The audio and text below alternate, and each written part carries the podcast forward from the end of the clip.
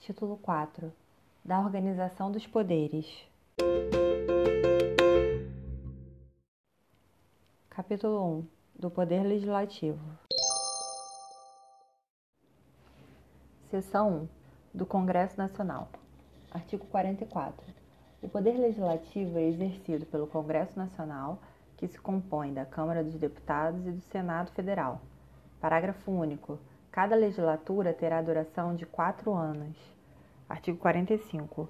A Câmara dos Deputados compõe-se de representantes do povo, eleitos pelo sistema proporcional em cada Estado, em cada território e no Distrito Federal. Parágrafo 1. O número total de deputados, bem como a representação por Estado e pelo Distrito Federal, será estabelecido por lei complementar, proporcionalmente à população, procedendo-se aos ajustes necessários no ano anterior às eleições, para que nenhuma daquelas unidades da federação tenha menos de 8 ou mais de 70 deputados. Parágrafo 2. Cada território elegerá quatro deputados. Artigo 46. O Senado Federal compõe-se de representantes dos estados e do Distrito Federal, eleitos segundo o princípio majoritário. Parágrafo 1. Cada Estado e Distrito Federal elegerão três senadores com mandato de oito anos. Parágrafo 2. A representação de cada Estado e do Distrito Federal será renovada de quatro em quatro anos, alternadamente por um e dois terços. Parágrafo 3. Cada senador será eleito com dois suplentes. Artigo 47 salvo disposição constitucional em contrário, as deliberações de cada casa e de suas comissões serão tomadas por maioria dos votos, presente a maioria absoluta de seus membros. Seção 2. Das atribuições do Congresso Nacional. Artigo 48. Cabe ao Congresso Nacional, com a sanção do Presidente da República, não exigida esta para os especificados nos artigos 49, 51 e 52, que tratam respectivamente da competência exclusiva do Congresso, privativa da Câmara e privativa do Senado, dispor sobre todas as matérias de competência da União, especialmente sobre sistema tributário, arrecadação e distribuição de rendas. Cabe ao Congresso dispor sobre plano plurianual, diretrizes orçamentárias, orçamento anual, operações de crédito, dívida pública e emissões de curso forçado. Cabe ao Congresso dispor sobre fixação e modificação do efetivo das Forças Armadas. Cabe ao Congresso dispor sobre planos e programas nacionais, regionais e setoriais de desenvolvimento. Cabe ao Congresso dispor sobre limites do território nacional, espaço aéreo e marítimo e bens do domínio da União. Cabe ao Congresso Nacional dispor sobre incorporação, subdivisão ou desmembramento de áreas de territórios ou estados, ouvidos as respectivas Assembleias Legislativas. Cabe ao Congresso Nacional dispor sobre transferência temporária da sede do governo federal. Cabe ao, Congresso Nacional dispor sobre a concessão de anistia. Cabe ao Congresso Nacional dispor sobre organização administrativa, judiciária do Ministério Público e da Defensoria Pública da União e dos Territórios, e organização judiciária e do Ministério Público do Distrito Federal. Cabe ao Congresso Nacional dispor sobre criação, transformação e extinção de cargos, empregos e funções públicas, observado o que estabelece o artigo 84.6b, que trata das atribuições do Presidente da República. Cabe ao Congresso Nacional dispor sobre criação e extinção de ministérios e órgãos da administração pública. Cabe ao Congresso Nacional dispor sobre telecomunicações e radiodifusão. Cabe ao Congresso Nacional dispor sobre matéria financeira, cambial e monetária, instituições financeiras e suas operações. Cabe ao Congresso Nacional dispor sobre moeda, seus limites de emissão e montantes de dívida mobiliária federal. Cabe ao Congresso Nacional dispor sobre fixação do subsídio dos ministros do Supremo, observado que dispõe os artigos 39, parágrafo 4, 150, inciso 2, 153, inciso 3 e 153, parágrafo 2 inciso 1, que tratam respectivamente da disposição de subsídio fixado em parcela única, princípio da isonomia tributária, imposto de renda e progressividade do imposto de renda. Artigo 49. É da competência exclusiva do Congresso Nacional 1. Resolver definitivamente sobre tratados, acordos ou atos internacionais que acarretem encargos ou compromissos gravosos ao patrimônio nacional. É da competência exclusiva do Congresso Nacional autorizar o presidente da República a declarar guerra, a celebrar a paz, a permitir que forças estrangeiras transitem pelo território nacional ou nele permaneçam temporariamente, ressalvados os casos previstos em lei complementar. É de competência do Congresso Nacional autorizar o presidente e o vice-presidente da República a se ausentarem do país quando a ausência exceder a 15 dias. É de competência do Congresso Nacional aprovar o estado de defesa e a intervenção federal, autorizar o estado de sítio ou suspender qualquer uma dessas medidas. É de competência do Congresso Nacional.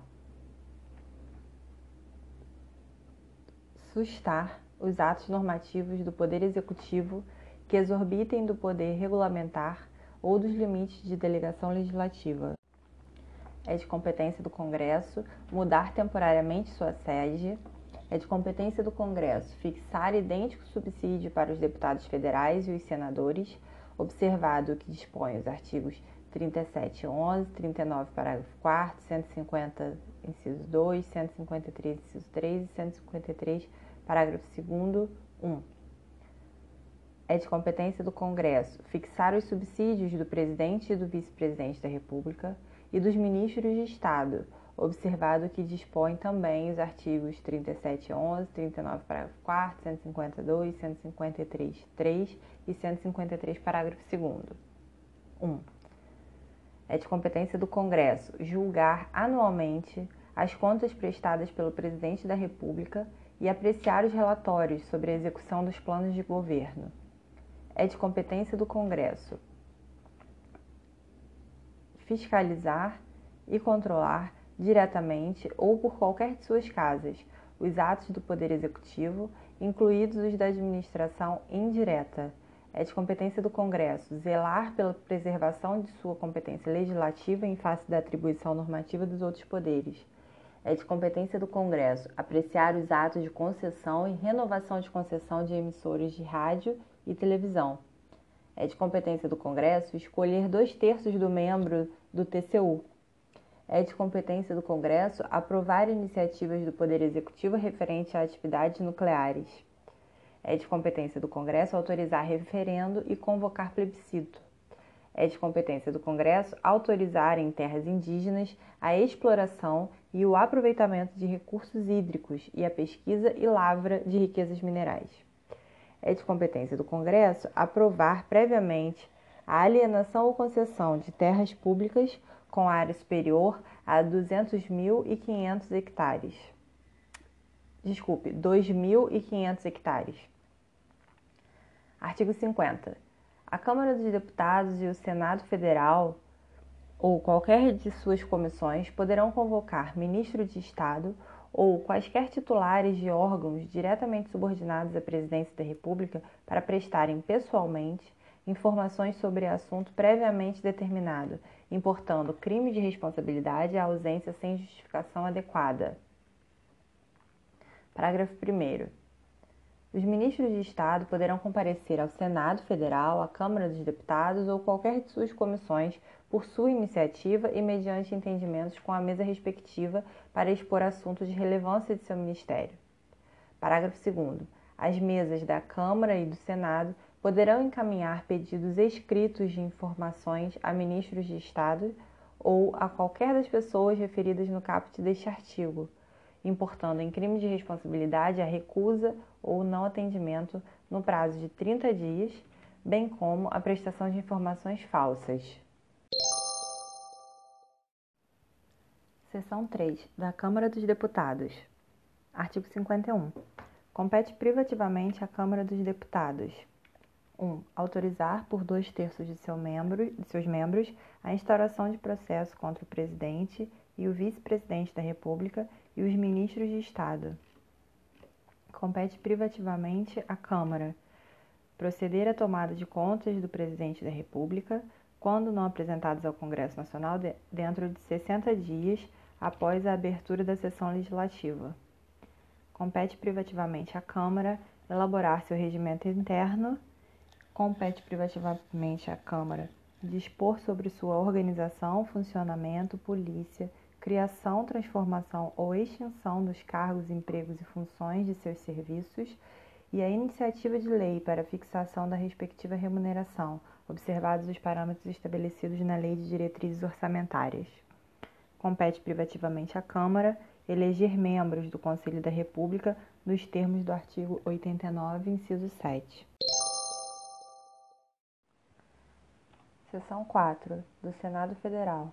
Artigo 52.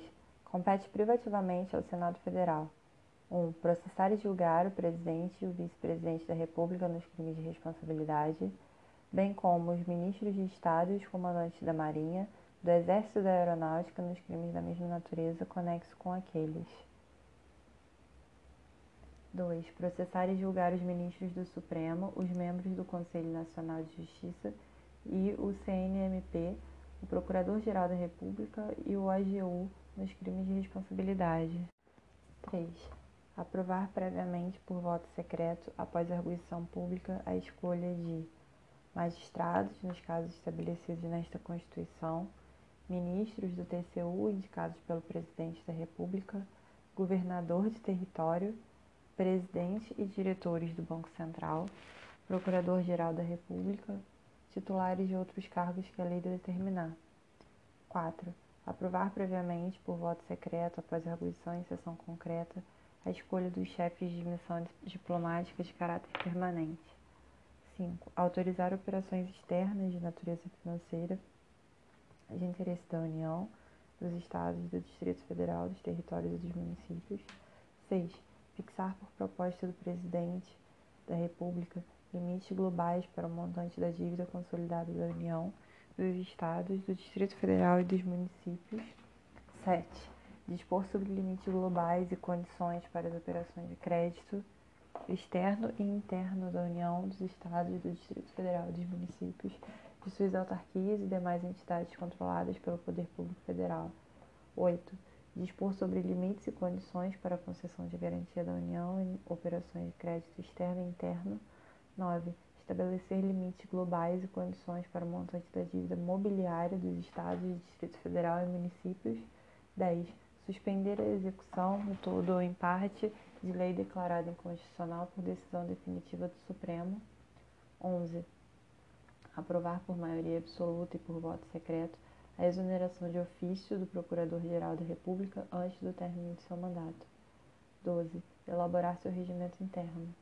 13. Dispor sobre a organização, funcionamento, polícia, criação, transformação ou extinção dos cargos, empregos e funções de seus serviços e a iniciativa de lei para fixação da respectiva remuneração, observados os parâmetros estabelecidos na Lei de Diretrizes Orçamentárias. 14 eleger membros do Conselho da República nos termos do artigo 89, inciso 7. 15. Avaliar periodicamente a funcionalidade do sistema tributário nacional em sua estrutura e seus componentes e o desempenho das administrações tributárias da União, dos Estados do Distrito Federal e dos municípios. Parágrafo único. Nos casos previstos nos incisos 1 e 2, que tratam da competência excepcional para o julgamento dos crimes de responsabilidade, funcionará como presidente o do Supremo Tribunal Federal, limitando-se à condenação, que somente será proferida por dois terços dos votos do Senado, a perda do cargo com inabilitação por oito anos para exercício de função pública, sem prejuízo das demais sanções judiciais cabíveis.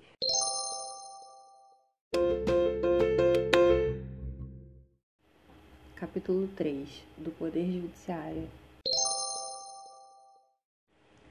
Seção 1. Disposições gerais. Artigo 92. São órgãos do Poder Judiciário: 1. O Supremo. 1A. O CNJ. 2. O STJ. 2A. O TST. 3. Dos TRFs e juízes federais. 4. Os tribunais e juízes do trabalho. 5. Os tribunais e juízes eleitorais. 6. Os tribunais e juízes militares. 7. Os tribunais e juízes dos estados e do Distrito Federal e Territórios. Parágrafo 1. O Supremo, o CNJ e os tribunais superiores têm sede na capital federal. Parágrafo 2. O Supremo e os tribunais superiores têm jurisdição em todo o território nacional. Artigo 93.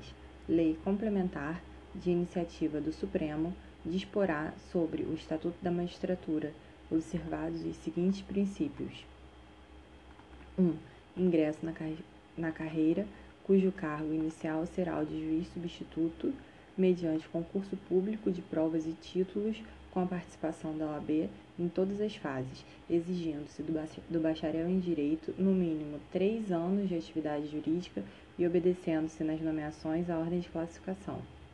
2. Promoção de entrância para entrância, alternadamente, por antiguidade e merecimento, atendidas as seguintes normas.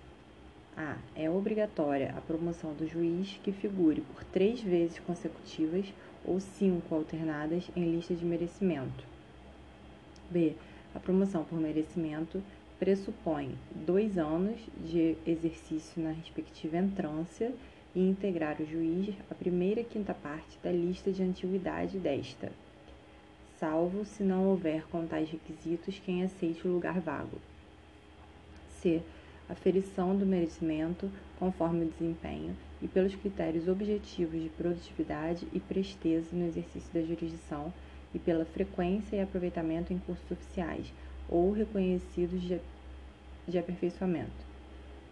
D. Na apuração de antiguidade, o tribunal somente poderá recusar o juiz mais antigo pelo voto fundamentado de dois terços de seus membros, conforme procedimento próprio e assegurada ampla defesa, repetindo-se a votação até fixar-se a indicação. É, não será promovido o juiz que injustificadamente retiver autos em seu poder além do prazo legal, não podendo devolvê-los ao cartório sem o devido despacho ou decisão. Inciso 3. O acesso aos tribunais de segundo grau far-se-á por antiguidade e merecimento, alternadamente, apurados na última ou única instância.